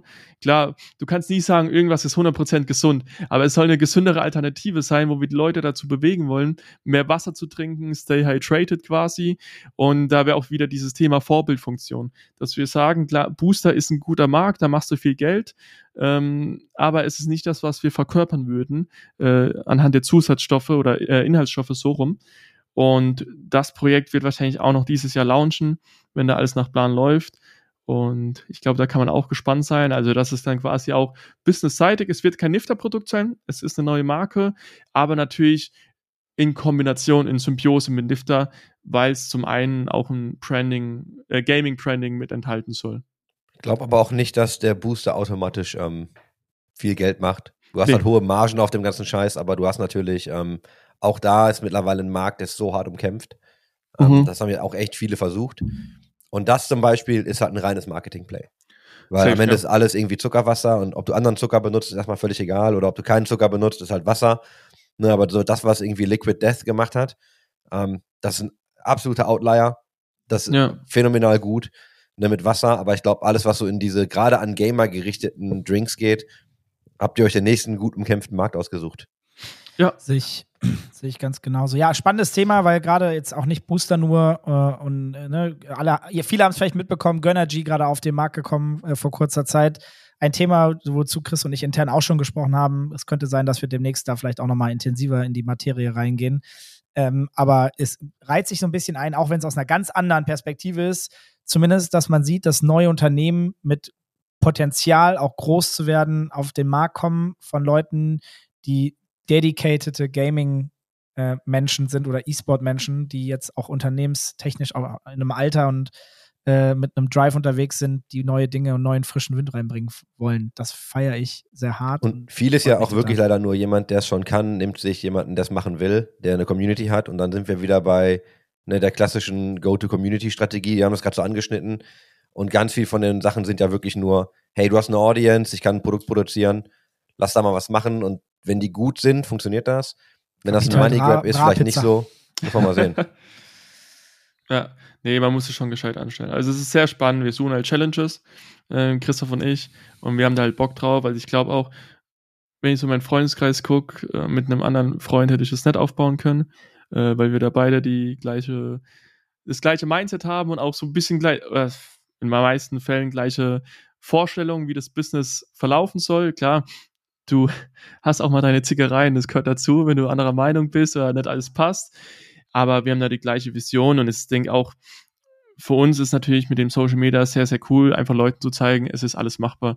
Wir haben das mit 24 gestartet und man muss einfach machen, wenn du Bock drauf hast, dann mach einfach, gib Vollgas.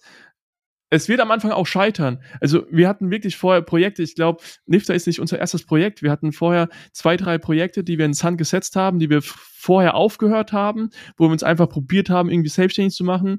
Das war rückblickend aber keine Katastrophe, weil es war rückblickend großer Mehrwert.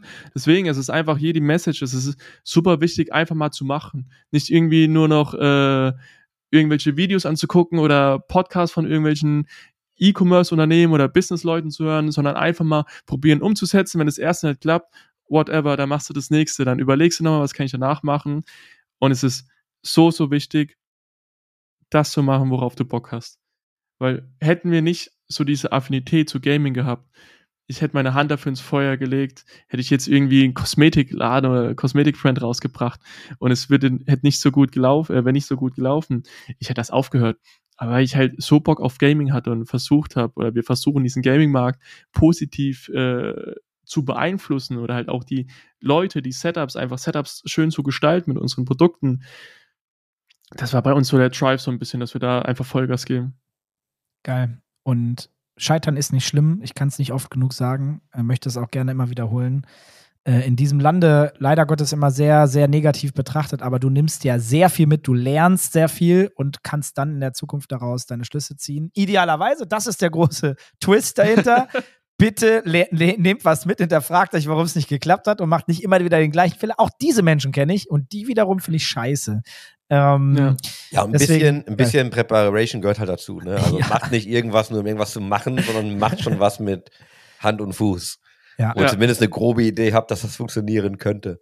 Das Aber stimmt. Scheitern gehört halt dazu. Und, und dann könnt ihr auch 6000 Profile durchleuchten und dann zum Ergebnis kommen, dass ihr eine gute Fabrik findet. Denn das ist es dann am Ende. Und dafür musst du nicht zwangsweise studiert haben oder ein Diplom in irgendwas haben. Ne? Also, Nee. ähm, geil. Geile Geschichte, Alex. äh, Und auch an Christoph und an das ganze Team, an die ganze Family.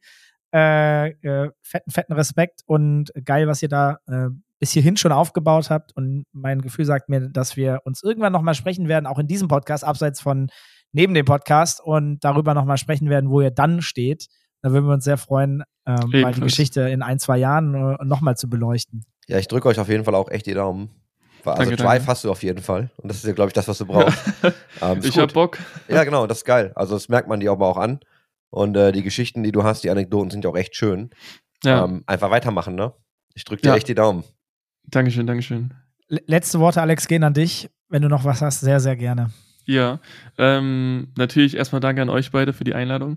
Äh, freut uns natürlich sehr, sehr, dass ähm, wir da auch natürlich für uns die Aufmerksamkeit bekommen, dass Leute sich für unsere Geschichte interessieren. Ich denke, da ist, äh, haben wir vieles anders gemacht. Und natürlich auch ähm, großes Shoutout an unsere Community. Ich glaube, ohne Community wären wir nicht da, wo wir jetzt sind. Ähm, klar, eigene Arbeit gehört auch dazu, aber dass uns die Community so krass supportet und so abfeiert, ähm, freut uns wirklich sehr. Auch gerne Gamescom vorbeischauen, einfach anquatschen. Wir sind dann Halle 5.1, Stand D0, ah, 013, glaube ich, ist es. Da vorbeikommen, Christoph oder mich anquatschen. Auch sind wir immer offen für einen Austausch. Und ansonsten an alle immer weiter Gas geben, auch wenn ihr eigene Projekte startet. Scheitern gehört dazu. Erfahrungen draus machen, Fehler analysieren und dann einfach weiter Vollgas. Und ja, Geil. vielen, vielen Dank. Danke, Alex. Und damit ihr es wisst, wir haben nicht ganz so viele Likes wie, wie Nifter auf ihrem TikTok-Account, aber ihr dürft uns natürlich gerne auch auf Spotify folgen und ein Herzchen dalassen mit einer guten Bewertung. Wir freuen oh. uns. Ähm, der, danke auch für die neuen äh, Likes, die wir bekommen haben. Ich habe es tatsächlich ja. gesehen, ich glaube, es sind acht neue oder so wir geworden. Wir haben ein paar neue bekommen tatsächlich. Äh, mega geil äh, auf Spotify, aber auch natürlich auf anderen, allen anderen Plattformen. Ich gucke immer nur auf Spotify fairerweise. Deswegen äh, danke euch, äh, Chris. Es war mir wie immer ein Fest. Äh, Alex, schön, dass du heute mit dabei warst. War wirklich sehr aufschlussreich. Ich wünsche euch jetzt noch eine schöne Woche. Danke fürs Zuhören und bis zum nächsten Mal. Tschüssi. Tschüss. Ciao, ciao.